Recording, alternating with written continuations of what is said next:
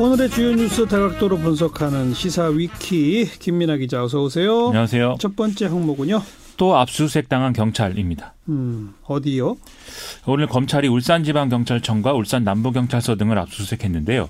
지난해 지방선거를 앞두고 이 김기현 전 울산시장 측근 비리를 수사한 울산 경찰관들의 컴퓨터 등을 확보했다고 합니다. 압수수색 과정에서 이 압수 범위를 놓고 검찰과 경찰이 실랑이를 벌이기도 했다는데요. 이 압수수색 영장에는 경찰관들에 대한 공직선거법 위반 및 직권남용 권리행사 방해 혐의가 적시가 됐다고 합니다. 네, 결국 하명 수사 그 문제죠? 그렇습니다. 검찰은 청와대가 김기현 전 울산시장 관련 비위 의혹을 제보를 받아서 이것을 첩보 형태로 만들어서 경찰청에 입첩을 했고 경찰청은 다시 이것을 울산지방경찰청에 이 하달을 해서 수사에 착수하도록 한 것으로 보고 있습니다. 또 울산 경찰이 경찰청의 수사 진행 상황을 수시로 보고를 했고 또 경찰청은 이 가운데 일부를 다시 청와대로 보고했다. 검찰이 이렇게 판단하고 있는 건데요. 결국 경찰이 지방선거에 영향을 미칠 목적으로 무리한 수사를 했다. 이 내용을 가지고 이 정황을 확인하겠다라는 이 목적입니다. 이미 검찰은 관련 경찰 경찰관들 조사한 적이 있죠? 그렇습니다. 이 앞서 검찰은 울산 경찰관들이 한 여섯 일곱 명 정도를 소환해서 조사를 한 바 있는데요. 예. 그런데 이들 중 일부가 당시에 수사 서류를 뭐 이미 제출하지 않았다든지 뭐 이런 이유가 있었기 때문에 검찰이 오늘 추가 자료 확보에 나선 것으로 볼 수가 있습니다. 압수수색으로 그렇습니다. 음. 오늘 압수수색 대상이 된 곳은 울산지방경찰청 진흥범죄수사대와 정보 4개 그리고 울산남부경찰서 진흥팀 등인데 언론은 검찰이 당시 이제 황운하 울산청장이 송철호 후보 측과 접촉하는 통로로 울산경찰청 정보과를 이용한 것이다 이렇게 의심 하고 있다고 보도를 하고 있습니다. 예. 또 울산 남부경찰서 진흥팀의 경우에는 황운하 청장 취임 이후에 이 수사를 제대로 하지 못했다라는 이유로 이제 문책성 인사를 당했던 그 경찰관이 근무를 하고 있다라고 합니다. 음. 아직 황운하 청장은 조사 안 받았죠? 그렇습니다. 그래서 이제 일부 언론들은 이 압수수색 이후에는 황운하 청장의 이제 조, 사 가능성이 커졌기 때문에 소환 초읽기라는 표현까지 써서 보도를 하고 있습니다. 어, 검찰은 황운하 청장 소환을 통해서 이 김기현 전 시장 측근들에 대한 첩보가 청와대에서 생산됐다는 사실을 알고 있었는지 등을 조사할 것으로 보이는데요.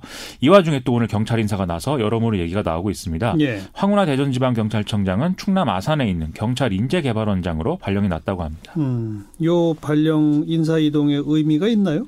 언론마다 조금씩 평가가 다른 상황인데요. 어, 자연스러운 보직 이동이다 이렇게 보는 시각도 있고 좀 좌천성 인사 아니냐 이런 시각도 있는 상황입니다. 그런데 어떤 경우든 이 황운하 청장이 경찰 조직 내에서 계속 역할을 하는 게 아니라 이 퇴직 이후에 총선 출마 의향을 내비친 바 있다는 점 그리고 검찰 조사를 앞두고 있기 때문에 뭐 현직 지방청장이 출석을 해야 된다는 점 이런 음. 것들을 고려할 때이 예. 뭐 인사는 적절한 인사이다라고 보는 시각이 대부분인 것 같습니다. 네. 검찰 조사를 받고 나서야 아마 퇴직을 받아들일지 말지도 결정이 되겠네요. 그렇습니다. 그리고 퇴직을 어떤 형태로 받을 것이냐, 뭐 의원 면직을 할 것이냐 이것도 이제 경찰청 내에서는 이제 논란거리인 것 같습니다. 네. 그다음에 울산의 그 송병기 부시장 그 검찰이 혹시 내 전화 도청 감청했나 의심이 된다 했었잖아요. 그렇습니다. 근데 그 녹음 파일의 출처가 확인됐다고요?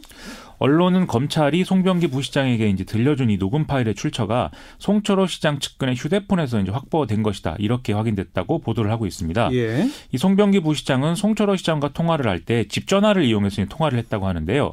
그런데 송철호 시장은 이 전화를 측근인 모 씨의 휴대폰을 이용해서 받았다고 합니다. 예. 이때 이제 그 이 모 씨의 휴대폰에는 통화 자동 녹음 기능이 있었기 때문에 이 통화 내용이 파일로 자동 저장이 된 것인데 음. 검찰이 이제 이 사람을 이제 그 수사를 할 때 이 모 씨가 휴대폰에 있는 파일 파일을 이미 제출했다는 것이죠. 어. 그래서 이런 정황은 앞으로 이제 재판이나 이런 부분에서 증거 능력을 둘러싼 논란으로 이어질 것 같습니다. 왜요? 왜 그게 논란이 될까요?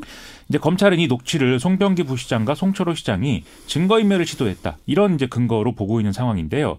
어, 제3자가 당사자들의 동의 없이 녹음한 내용은 증거로 쓰일 수가 없다. 이런 부분 때문이죠. 그런데 이 경우는 뭐 기계가 자동으로 녹음을 한 것이라 경우를 좀 따져봐야 될 것 같긴 한데요. 일각에서는 전화기 주인이 자동으로 이게 녹음이 된다는 사실을 전화를 하고 있는 사람에게 알려주지 않았다면 증거 능력이 인정되지 않을 수가 있다. 이런 음. 지적도 음. 나오고 있는 상황입니다. 네. 참 복잡한 문제네요. 그거는 증거 능력에 관련한 논쟁이 이어질 것 같습니다. 자, 시사위키 두 번째 항목은요. 바다와 공기로 방출되는 방사능입니다. 후쿠시마 관련입니까? 그렇습니다. 이 일본이 후쿠시마 원전 방사능 오염수 방류를 사실상 결정했다 이런 소식이 보도가 되고 있는데요. 아하. 그동안 일본 정부는 이 오염수의 방류 가능성을 이런저런 경로와 기회를 통해서 간접적으로 언급을 하면서 전문가들의 논의를 통해서 적절한 방법을 찾을 것이다라고 주장을 해왔습니다.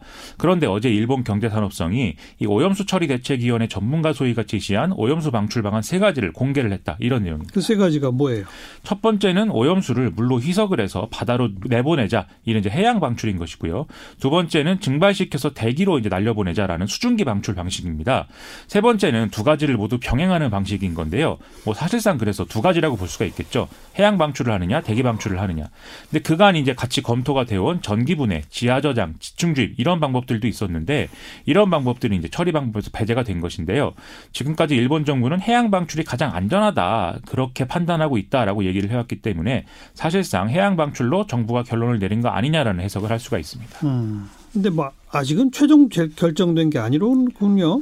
그렇습니다. 이게 이제 오염수 처리 대책이 전문가 소위가 제시한 방안을 경제산업성에 발표한 것인데 이 내용에 보면은 방출 시기와 기간은 일본 정부가 책임지고 결정해야 한다라는 내용이 있다고 합니다.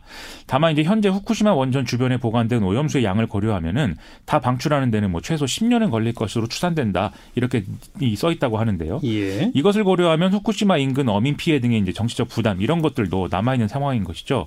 어쨌든 일본 정부는 전문가 소위 저희가 최종 의견을 보고서로 제출하면 이걸 토대로 기본 방침을 정하고 도쿄 전력의 주주와 국민에 대한 의견 수렴 절차에 들어가겠다 이런 입장이라고 합니다. 근데 뭐 이미 일본 정부는 해양 방류가 가장 안전하다고 판단했다는 거 아니에요? 그렇습니다. 그 이유는요? 이게 나름대로 자신들이 이제 다핵종 제거 설비라고 불리는 장비를 이용해서 이 오염수 정화 처리를 한 이후에 따로 분석을 해보니까 삼중수소를 제외한 방사성 물질 62개 종이 기준치 이하로 내려간 것으로 나타났다 이런 얘기였습니다. 예. 하지만 오늘 시민 방사능 감시센터 환경운동연합은 방사능 오염수를 희석해서 방출해도 방사성 물질의 총량은 변함이 없다 이렇게 주장을 했는데요. 후쿠시마 방사능 오염수의 삼중수소 누적 총량이 1월 기준으로 860조 베크렐로 기준치를 넘는 최악의 수준으로 이제 추정이 되고 일본 정부는 이 삼중 수소가 안전하다고 했지만 그것은 이제 검증된 바 없는 주장이다 이런 얘기였습니다.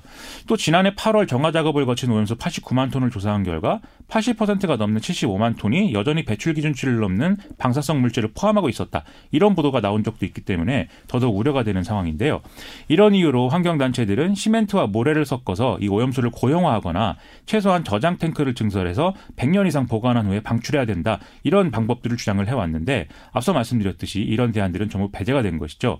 그 결과로 자국은 물론 주변국에 피해를 줄 수밖에 없는 방식을 결정한 것이기 때문에 여러모로 매우 우려가 되는 상황입니다. 여기까지 수고하셨어요. 고맙습니다. 김민아 기자였어요.